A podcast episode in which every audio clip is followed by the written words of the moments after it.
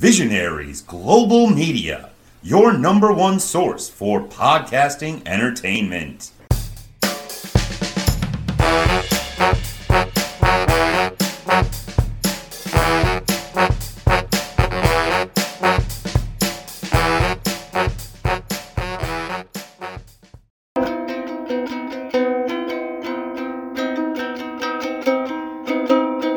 Welcome to episode 33. Why are you always one less? I even just told you it was 34. of- Take two, episode 34. Welcome to episode 34, the Hartford series. I thought you were going to say the series before as well, just to totally mix it up. Um, it is. Um, this was from uh, last Saturday at time of recording and uh, last Sunday. This is the first time we've ever been to see a whole series. Like um, when it's been a three game, like we've seen it when it's been a when a one game se- series, and we've seen a single game, but we've never seen a full three game series. Um, it was the start of spring break. Uh, we wanted to see some baseball, and um, we did. We had some plans on the first weekend. We also wanted to see uh, WrestleMania as well. Yeah. So it was like, hey, let's not travel back because we're going to miss the start of it. So we took a hotel, stayed up in Baltimore, and it was easier to get to the second game. Now, my plan was on the early Saturday morning was to watch the Liverpool Manchester City game, which started good. And by half time, it was about 2 1, and then it was like 3 1. I was like, hey, let, let's go. And um, every time we've driven by, we keep seeing that National Cryptologic Museum. Last year it was closed, and I saw, I think I saw it, I said, hey, let me go check, see if it's open. It was open. Um, I looked at, we could get there pretty much as soon as it was open. So um, we, we took a look, didn't know much about it. Uh, from the NSA website, the National Cryptological Museum is NSA gateway to the public and educates visitors about the role of cryptology in shaping history. The NCM collects, preserves, and showcases unique cryptologic artifacts and shares the stories of the people, technology, and methods that have defined cryptologic history. Now, when I mentioned this, right, you were really excited about it, but then you said you had no idea what cryptologic was. Now, I know sometimes you do know big words, so I guess now you know what it is. Do you want to tell us what cryptology is? Um, it's the art of um secret and decoding and stuff. Yeah, it's coding and decoding. Um, also, it says the National Se- Security Agency and the Central Security Service Cryptologic Memorial honors and remembers those who gave their lives, serving in silence in the line of duty. It serves as an important reminder of the crucial role that cryptology played in keeping the United States secure and of the courage of those individuals to carry out their mission at such a dear price. Um, and the wall dedicated 100 in 1996 sorry lists 178 names of army navy air force marine and civilian cryptologists who made the ultimate sacrifice so yeah it talked about cryptology but it was also a memorial to those people who'd lost their lives who were in the cryptology service um, during wartime as well um, there were some really interesting things there Mhm. um, why don't you tell us about what you had to do at the museum because i didn't even know about this So they gave me a clipboard Mhm. and a piece of paper Mhm. To so I can find different stuffs and decode messages. Yeah, they gave you um, a spinner, a decoder, and you had to find clues that told you how to set the decoder, and then you could answer like different letters because the letters didn't make sense in the answer, but you could decode them so it made sense to the uh, the actual clues itself. Um, one of the things that I took down, um, I took some pictures, JJ, so I wrote this one down. Um, there was one that said the nuclear codes. It said here they are. You were looking at arguably the most consequential artifacts in the museum, maybe any museum from the late 1980s until the late 2010s. So we're talking fairly recently. Mm-hmm. All of the codes in the US nuclear weapons and communications systems were produced on this equipment. Every single one. Kind of spells it out. Single. Each word was a sentence. Today, the United States has over 3,500 nuclear warheads that can be launched or delivered on short notice. During the Cold War, that number was in the tens of thousands. Protecting the US strategic arsenal is a complex system of nuclear command and control. Uh, it ensures the survivability, safety, and security of US nuclear weapons so that no weapon can be detonated accidentally or used without proper author- authorization. Now, often on museums like that, you can kind of play with the dials and things like that, but there was big signs all over a lot of the equipment in that room saying "Do not touch." Um, there was multiple ones, so you could not be under the illusion like, "Oh, I can actually play." Because I saw one, I was like, "Oh, you could pick up like the phone where the nuclear core comes through for you to," and they were like, "No," and I was like, "Oh, hold on a second, no, no, no, you can't do that." So that was one of the things. Um, what things do you remember from the museum? Um, I remember the how to send a secret message Mhm. thing. Yeah. Um, How did that work? so you so you turn the dials Mhm. to a certain set of numbers. Mhm. You So write you- that down, Mhm. and then you kind of like made a message. Uh-huh. You go to the other one, set it to the same number on the dial, and then get and then um you pick and then you press the numbers that showed up when you typed your message, and then that'll show the message. Yeah, so it was like a, a regular old typewriter, which I know you don't really know of because they're kind of old. But you pressed a typewriter, and then letters lit up, which was the deco- which was the coded message. And then when you went to the other machine and set the same code, when you pressed that message, it decoded it back to the original message. So you could send what your name was. And that was one of the questions that was on your little questionnaire. Um, there was also invisible ink as well, so you could write a message. Yeah. Put the agent on it, and then like five minutes later, and it would reappear. My only thing was, it was like a, a cocktail stick that you had to use. I kind of thought that you, as you pressed in, that would have left an indent anyway. Mhm. So I don't think you'd probably use a. co- I'm sure they just used cocktail sticks for this one because it was cheap to do. Um, I'm not sure if that was. I don't think that was the Enigma machine that you used, but I think it was something kind of similar to it. I think that was because we didn't realize the code changed every time you pressed a button on the keyboard as well. Yeah, and you changed it back. Well, I thought I thought it stayed that for the whole time. I didn't. That was just like the starting code, then the code kind of advances by one each time you press a key. So that kind of made it confusing. went up to like 25 or something. Yeah, something like that. Um, it was a really interesting museum. We didn't actually have that long there. Uh, we I thought we would be done in under an hour, and like an hour and a half. I think we were still there. And actually, we saw at this point that because of weather. Remember when we got there? It was pouring down with rain. And it was like, hey, you never believe the baseball game's going to be starting in like an hour or whatever. And um, they actually announced um, a slight delay, 30 minute delay, to let that weather system pass over Hanover. So we actually had a little bit longer, which was good because Mhm. you wanted to look around the gift shop, of course, and uh, we had to finish off your treasure hunt because we couldn't find a couple of clues. Yeah. It took us a while. We had to go back. I still have that paper. Yeah, Mason saw it last night in the car because I as we were going to. Oh, actually, sorry, this morning as we were going to disc golf. So um, yeah, he saw it and was asking. He was like, "said that looks really cool." I was like, "Yeah, yeah, it was." Um, there was also a Hall of Fame. So I only took one pic. uh, There was two pictures. There was like the male section and the female section. And the female section, the review was like, "How on earth do you write just a paragraph about this one person?" Basically, they were so amazing that it was almost impossible. So I was like, "Well, I'm not going to take a picture of that if you're just going to say this person's really amazing." Uh, but I did take one picture from the male side. Uh, so Raymond Weir was in the Hall of Fame. So tell us about Raymond, JJ. Raymond Weir broke the color barrier in the Armed Forces Security Agency's Security Division.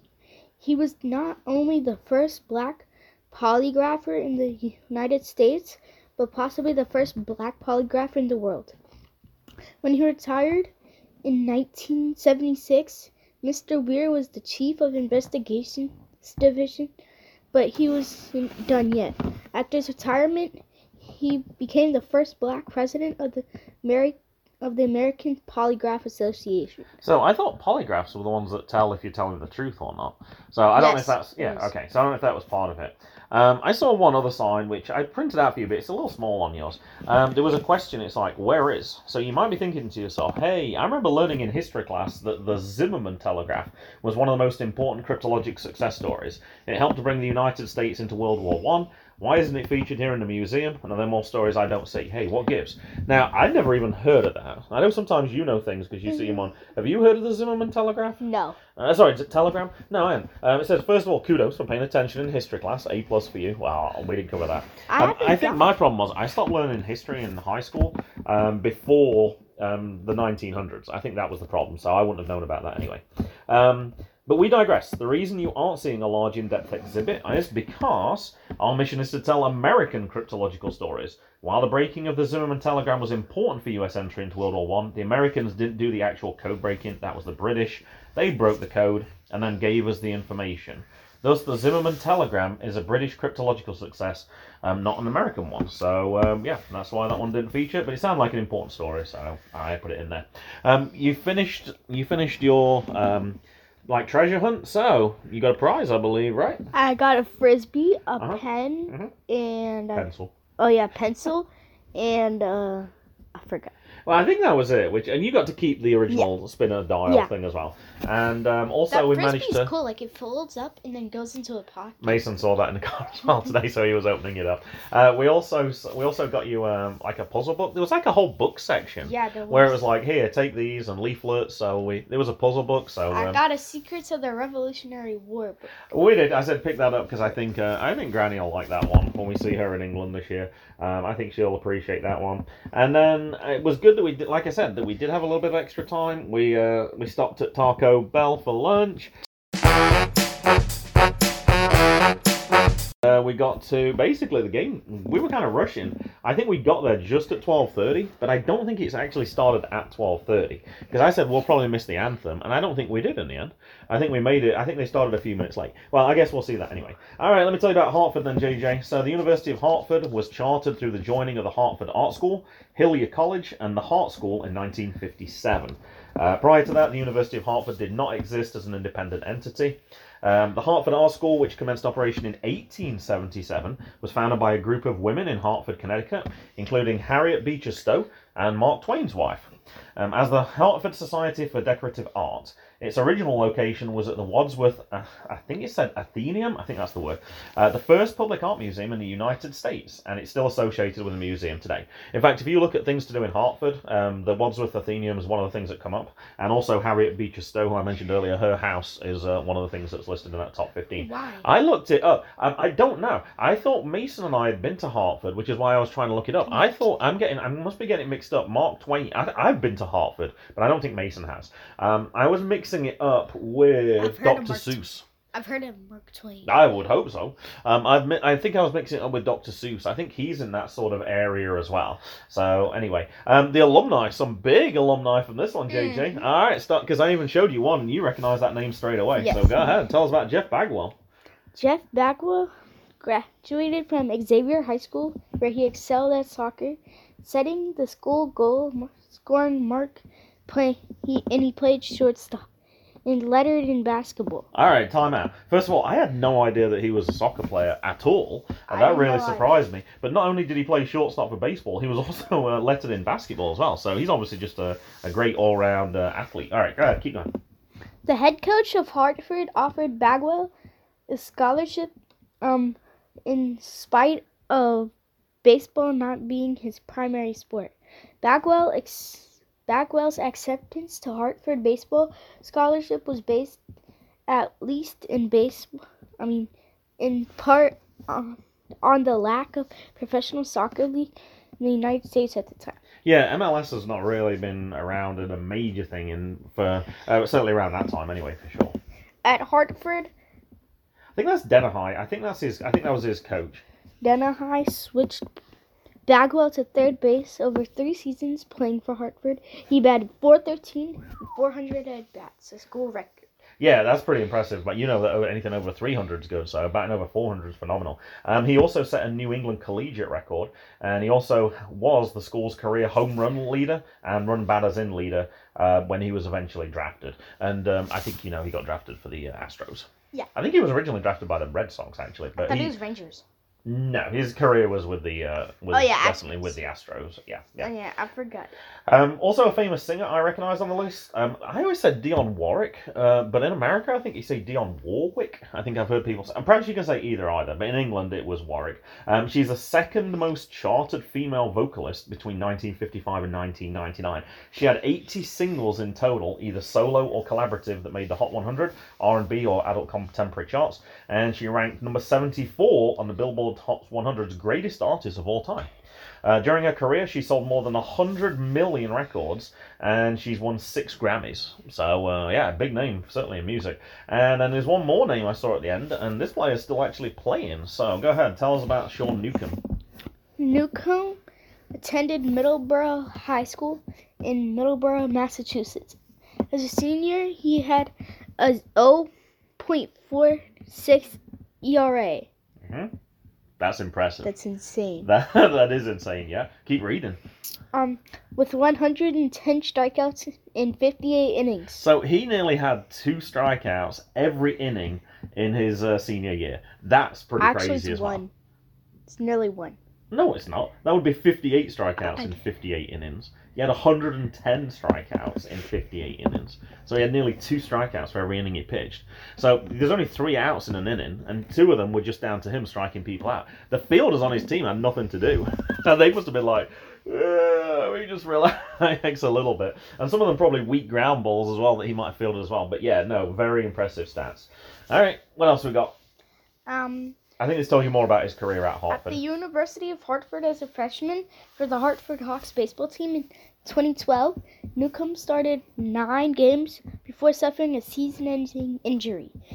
His first college win was a no hitter against Yale. Whoa, whoa, whoa! Time out. So he's just had a phenomenal season as a senior um, at his school, and his first game in college is a no hitter. Against Yale. That's pretty impressive. Right?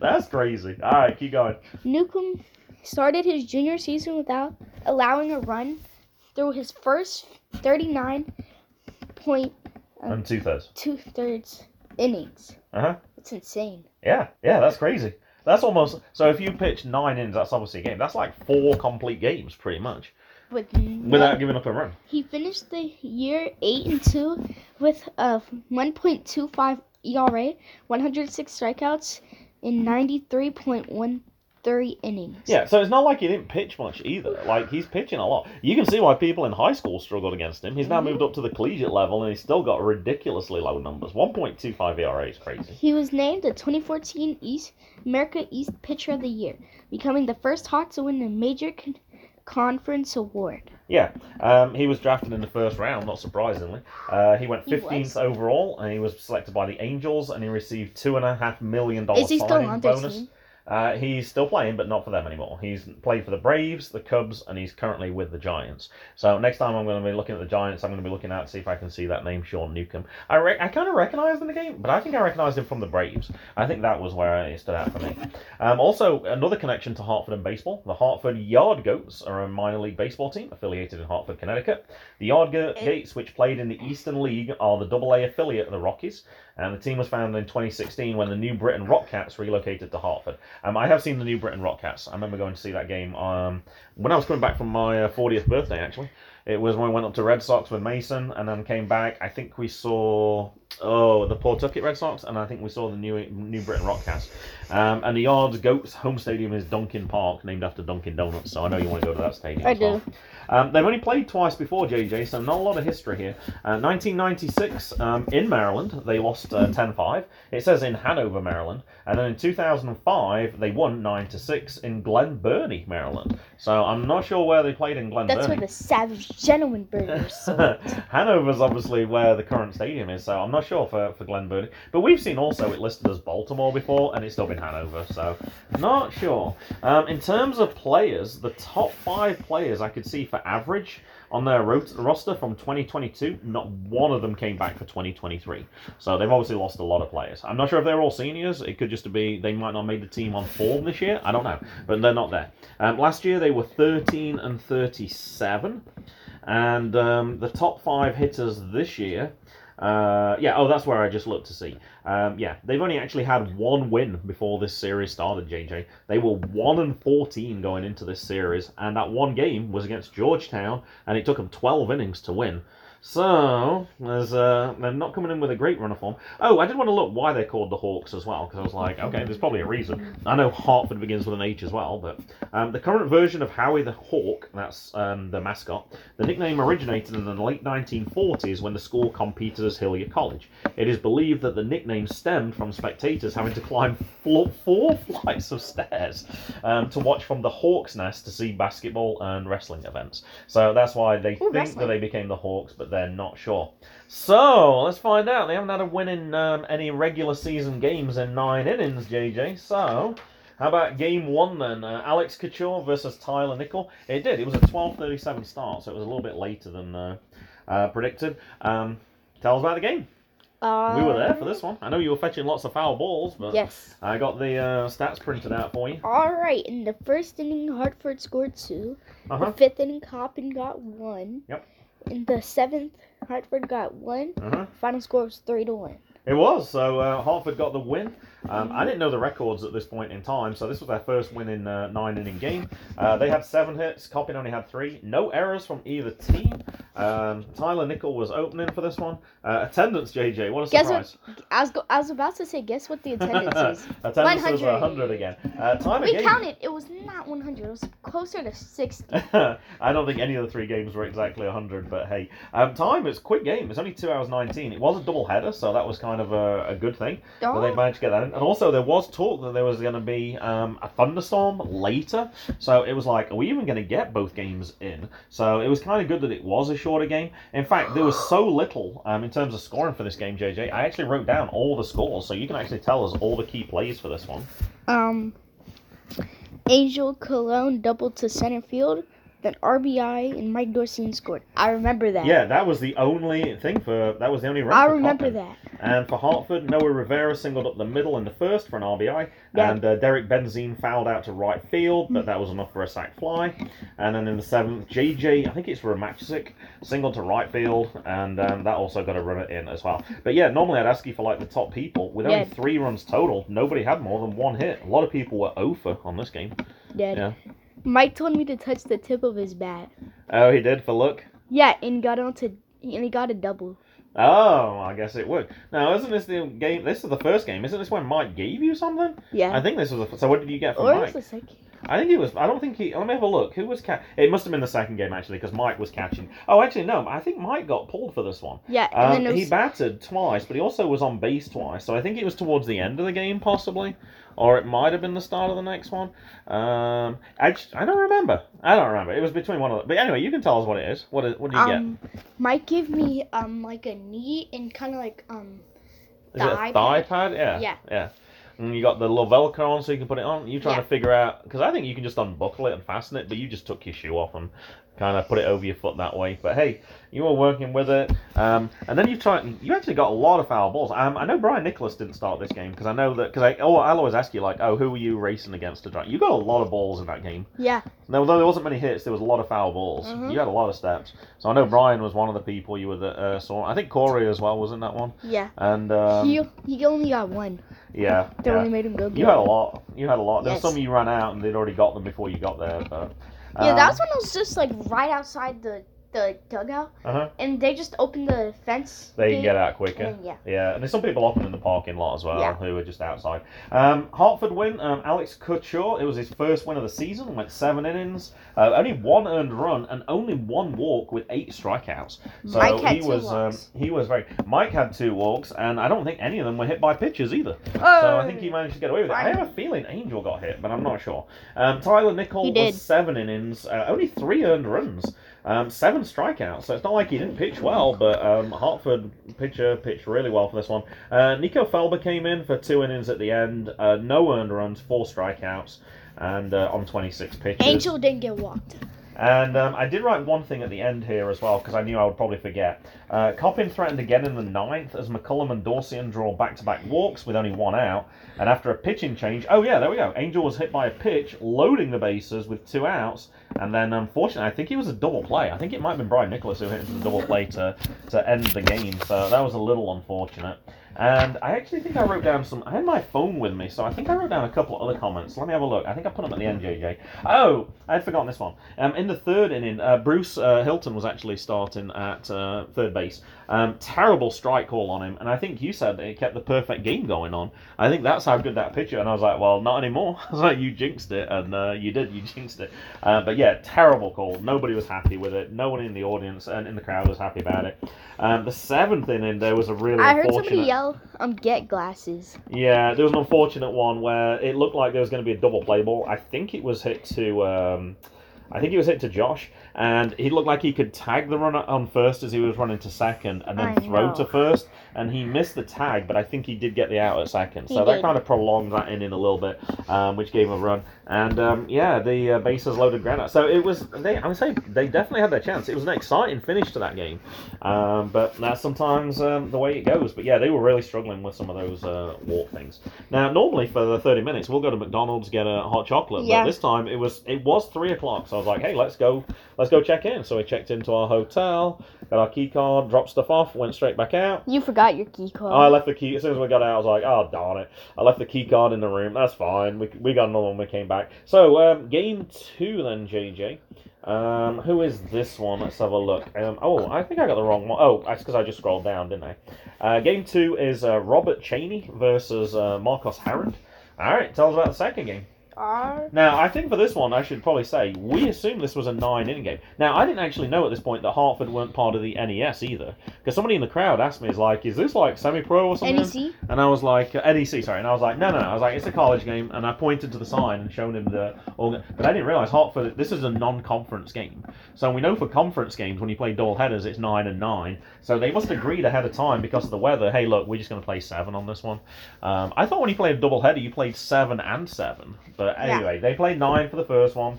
Uh, they'd obviously agreed ahead of time. It was seven. So go ahead, tell us about this one. This one started at three thirty-five. so there was like a thirty-minute gap in between.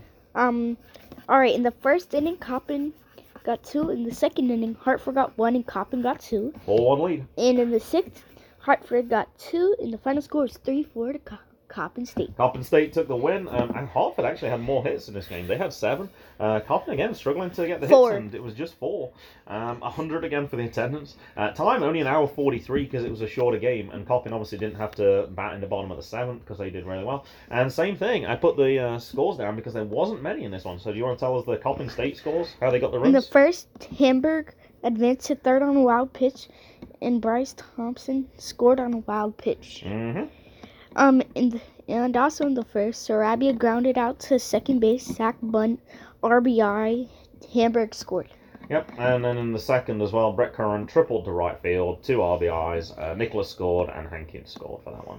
And uh, Hartford's main runs were in the sixth when they tried to close it down. Harrison Eng homered to right center, and Ryan Knight doubled to left center. So, um, any particular? Who were the major? Well, I guess there was only four hits for this one, but I think I, there was some key stats. So, who had sort of standout performances for Coppin in this one? Um, Bryce Thompson, he had two hits, and He did. There was only four hits total, and he had half the hits for the team. Yep. Brett Curran had two RBIs. Yeah, yeah. I, and that, that was pretty much it. That thankfully that was all that the team actually needed for this one. And um, pitching, uh, Marcos went 5.2 innings, only gave up three earned runs uh, with eight strikeouts. And uh, Rashad Ruff came in for his second save of the season. 1.1 innings. Yeah, 1.1 innings, and um, I'm just looking. Actually, no strikeouts. That's kind of unusual. I'm not so used to Rashad getting. He normally gets like a couple of strikeouts per inning, or it certainly seems like it. Marcus Heron got eight. He did, yeah. Awesome pitching. Uh, and only three walks as well, so he was control was good for this one. Robert Cheney uh, took the loss, his second of the season. Uh, four earned runs in five innings. The problem pitcher was uh, Michael Featherstone. Um, he didn't record a single out, JJ. It says 0.0. Uh, two bases on balls. So I think this was one that I'm not sure that they capitalized on in the end. Uh, oh, actually, the sixth inning was that one, wasn't it? Where they got the cup. Oh, right, Coppin State. didn't No, those runs in that four earned runs. that was the other one. So um, They were all earned runs too. they were for Robert. Unfortunately, Mi- they he was they were the runners that probably got put on, and Michael kind of yeah he just couldn't get an out. Unfortunately, Every he had run eight pitches total, JJ, and he had two walks. So that tells you he Mhm. threw ball, ball, ball, ball, ball, and then his next batter ball, ball, ball, ball, ball. So he got pulled pretty quickly, and that's when they brought in uh, Jake Kalella for this one. Uh, let me see what notes I took in the second one. Oh, Liam threw out a runner on an attempt to double. Yeah, I don't think they realised what an arm he had. Um, they tried to steal on him into the outfield, and uh, no, he threw it in. And um, in the seventh inning, I noticed this, and I didn't tell you this because I think you were fetching a ball at the time. When we arrived, you were like, "Why are the lights on?" And I was like, "Well, because it's kind of overcast today. It's a little dark." But in the seventh inning, I noticed it was dark.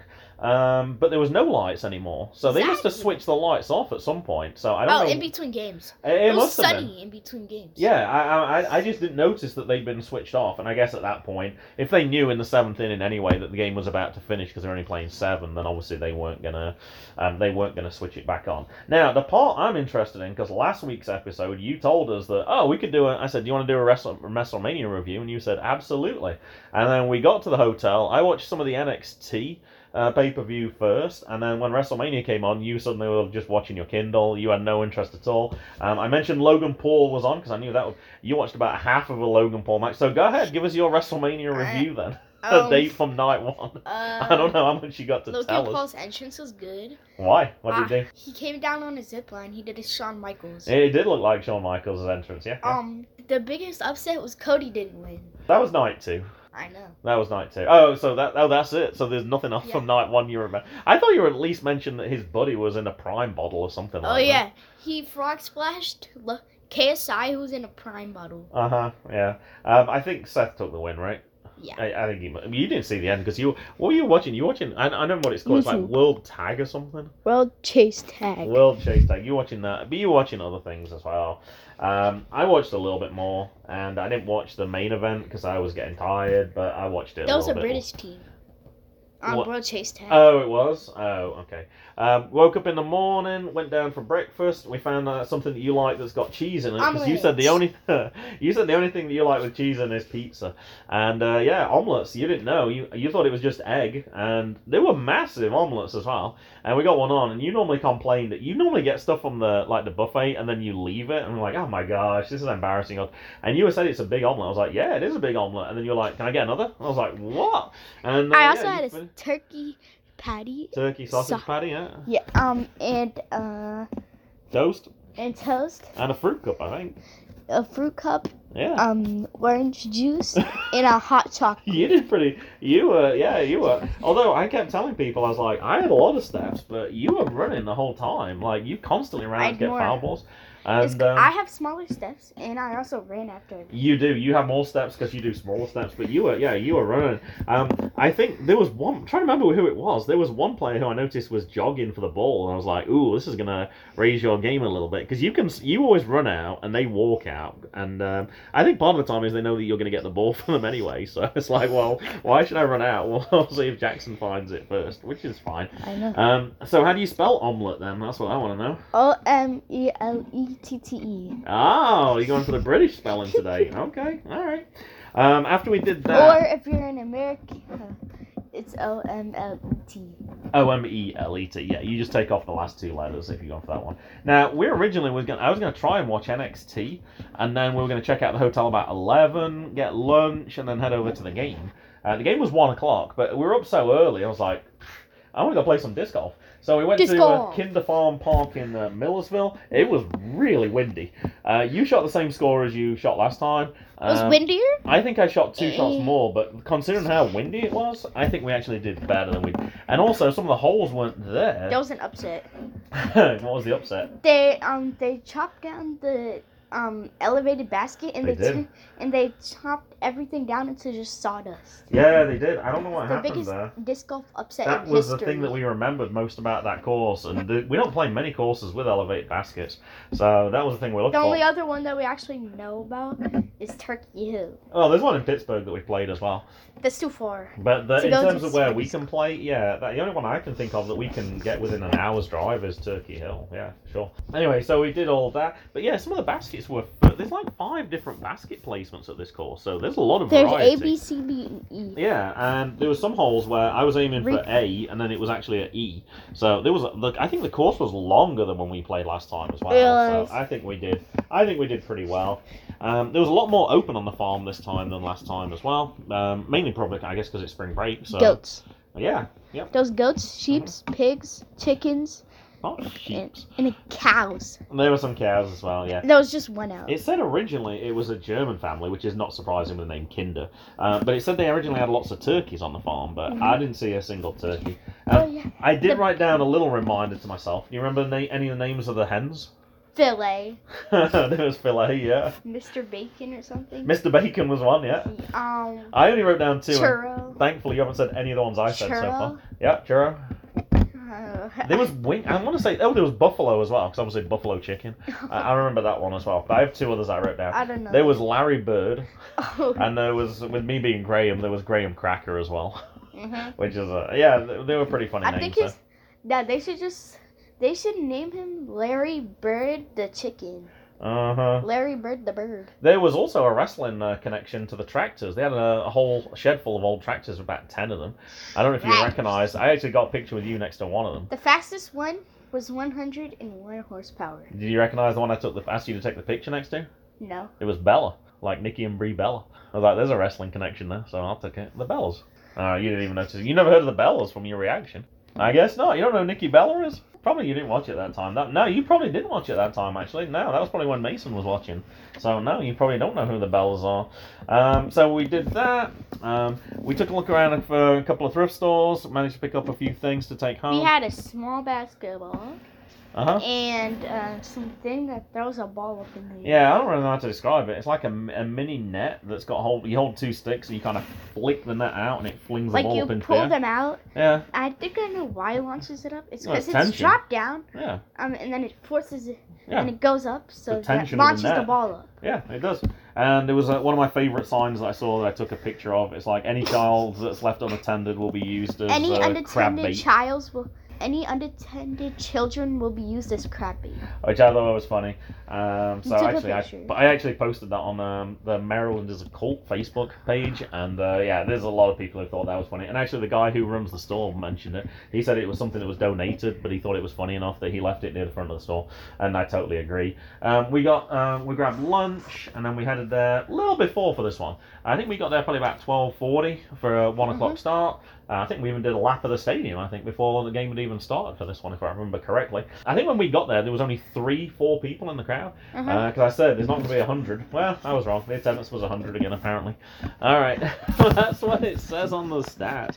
Now, also, as I was putting this together, just so people know, JJ, normally what I do is I pull up the box score and then I kind of take little screenshots. Like I always take a screenshot of the main score for the innings. I take a screenshot of the uh, the players' statistics, and then I do one for the pitcher statistics. As I was putting this together, and I didn't notice until the third one, there's an option to print PDF. You can literally get a PDF that has the main stats on. Normally, I'm just doing it to save printer paper. Like, because if I printed out the regular thing, it would go off the web page. It would go over like a few pages. So, but so going forward, I think it'd be easier for me to put stats together for this one.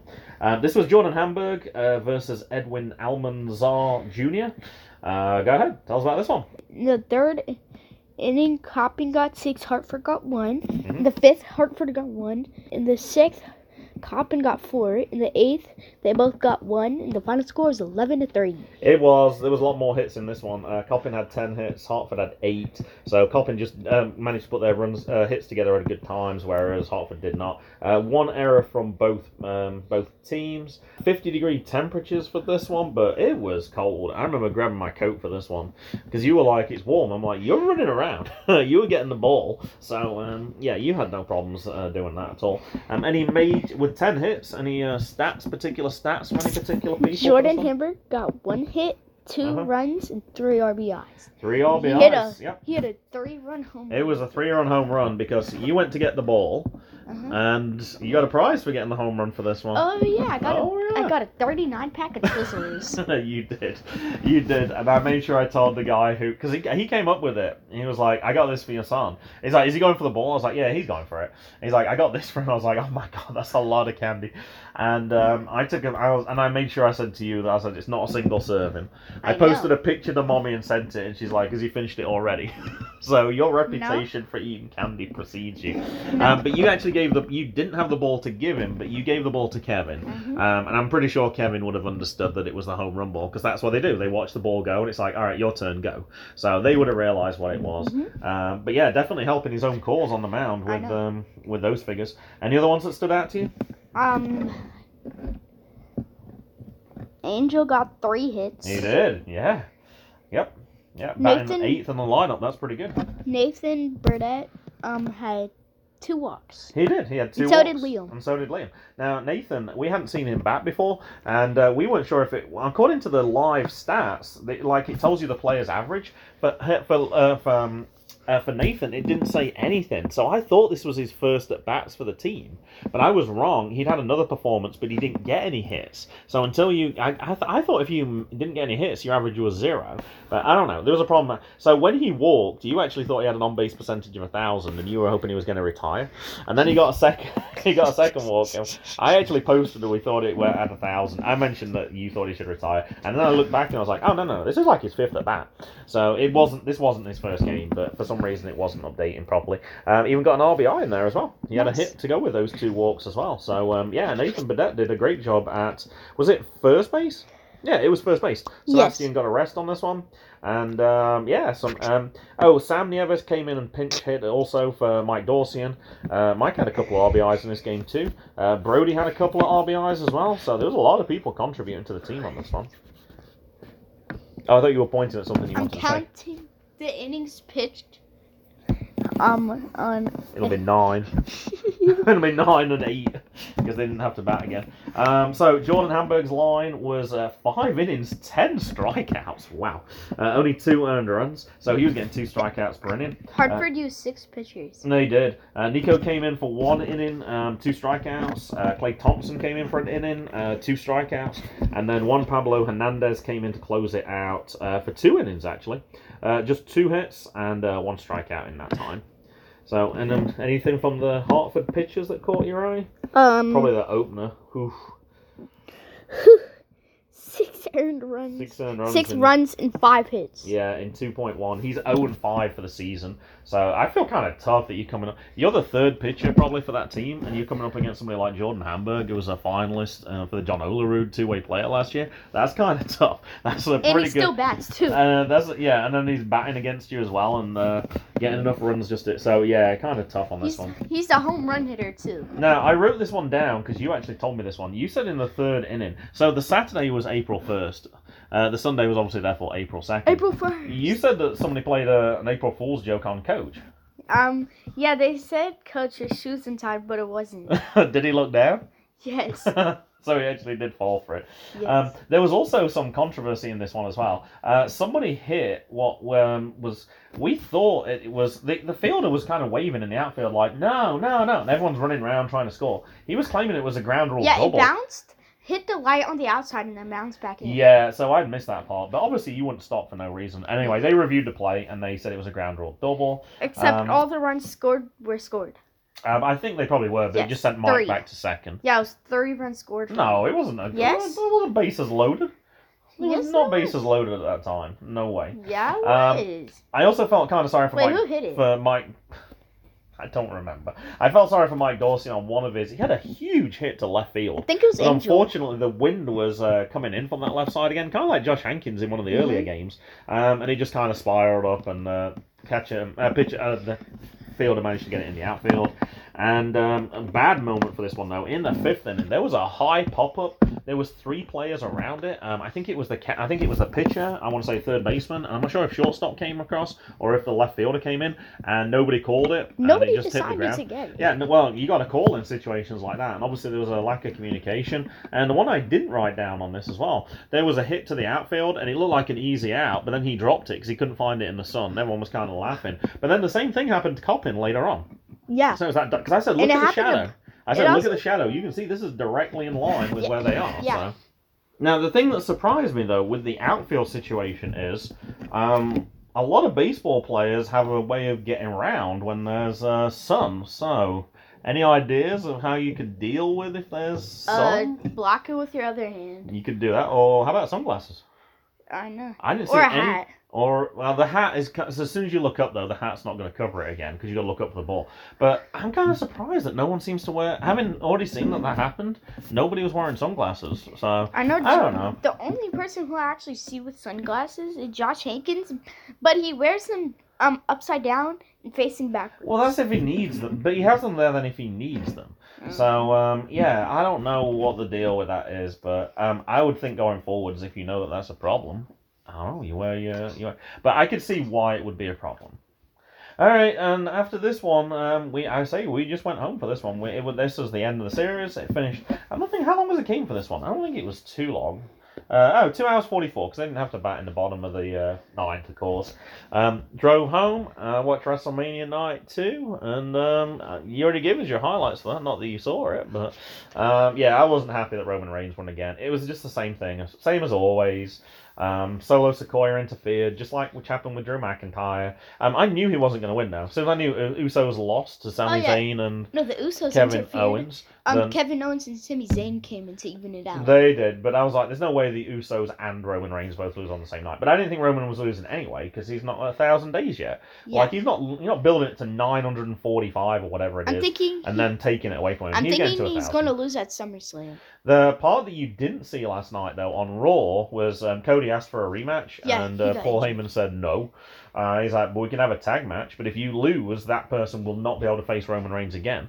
So anyway, also- the person that came out was Brock Lesnar, and then in the main event, Brock Lesnar just turned straight on Cody. There wasn't even a match. Yeah, so, he um he got injured.